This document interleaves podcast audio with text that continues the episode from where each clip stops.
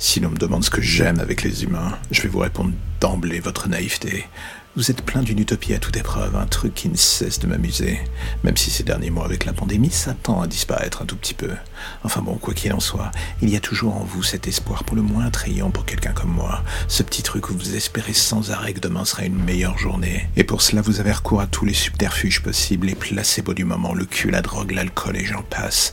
Est-ce que je vais me permettre de vous juger? Non, vous êtes en plein milieu d'une pandémie, il faut bien s'occuper d'une manière ou d'une autre. Et c'est ici que je capitalise sur votre mal-être. Vous voyez mon business c'est comme celui de n'importe quel financier à Wall Street ou ailleurs. Sauf que moi, je mise sur la déprime. C'est plus constant que l'or. Vous avez tous un capital pour le moins inépuisable en vous sur le domaine. Et moi, je m'enrichis de vos doutes, de vos souffrances ou de votre envie de bouffer les pissenlits par la racine. Est-ce que je suis un monstre d'avouer que je kiffe mon job? Étant le diable, il serait bizarre que je vous dise le contraire.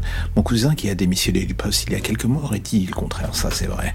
Mais bon, c'est partout pareil dans n'importe quelle famille, il faut bien qu'il y ait un excentrique. Lui ne croit plus en et à peine en vous. Mais par contre, côté cul et alcoolisme, il vous écrase en termes de productivité, ça c'est un fait absolument indéniable. Dans le fond, si c'est ce qui lui permet de tenir, j'ai envie de dire qu'il s'amuse en attendant la fin. Car quoi que je fasse, dise ou pense, même moi dans un coin de ma tête, j'entends l'horloge du temps qui résonne dans mon bureau. On a capitalisé et boursicoté comme des petites traînées sur la fin du monde. Tout ça dans notre coin depuis des siècles. Et maintenant qu'elle est là, à part s'empiffrer toutes les richesses possibles restantes et laisser crever à petit feu les petites gens comme vous dans leur coin, j'avoue qu'on n'a pas forcément de plan B, enfin si. Mais celui-ci est monté en série chez nous. Le capitalisme est comme une sangsue, un vampire qui ne crève jamais et passe d'une génération à l'autre, la plupart du temps sans jamais perdre de plume. Ce monstre, c'est moi, ma famille, mes semblables et ceux d'entre vous que l'on jugera peut-être assez bon pour juste passer le temps à nous servir à table. Les autres, j'ai une mauvaise nouvelle à vous annoncer. Profitez du temps qu'il vous reste, car il n'y aura pas de place pour vous ni au paradis ou en enfer. C'est con, mais le jour du dernier acte,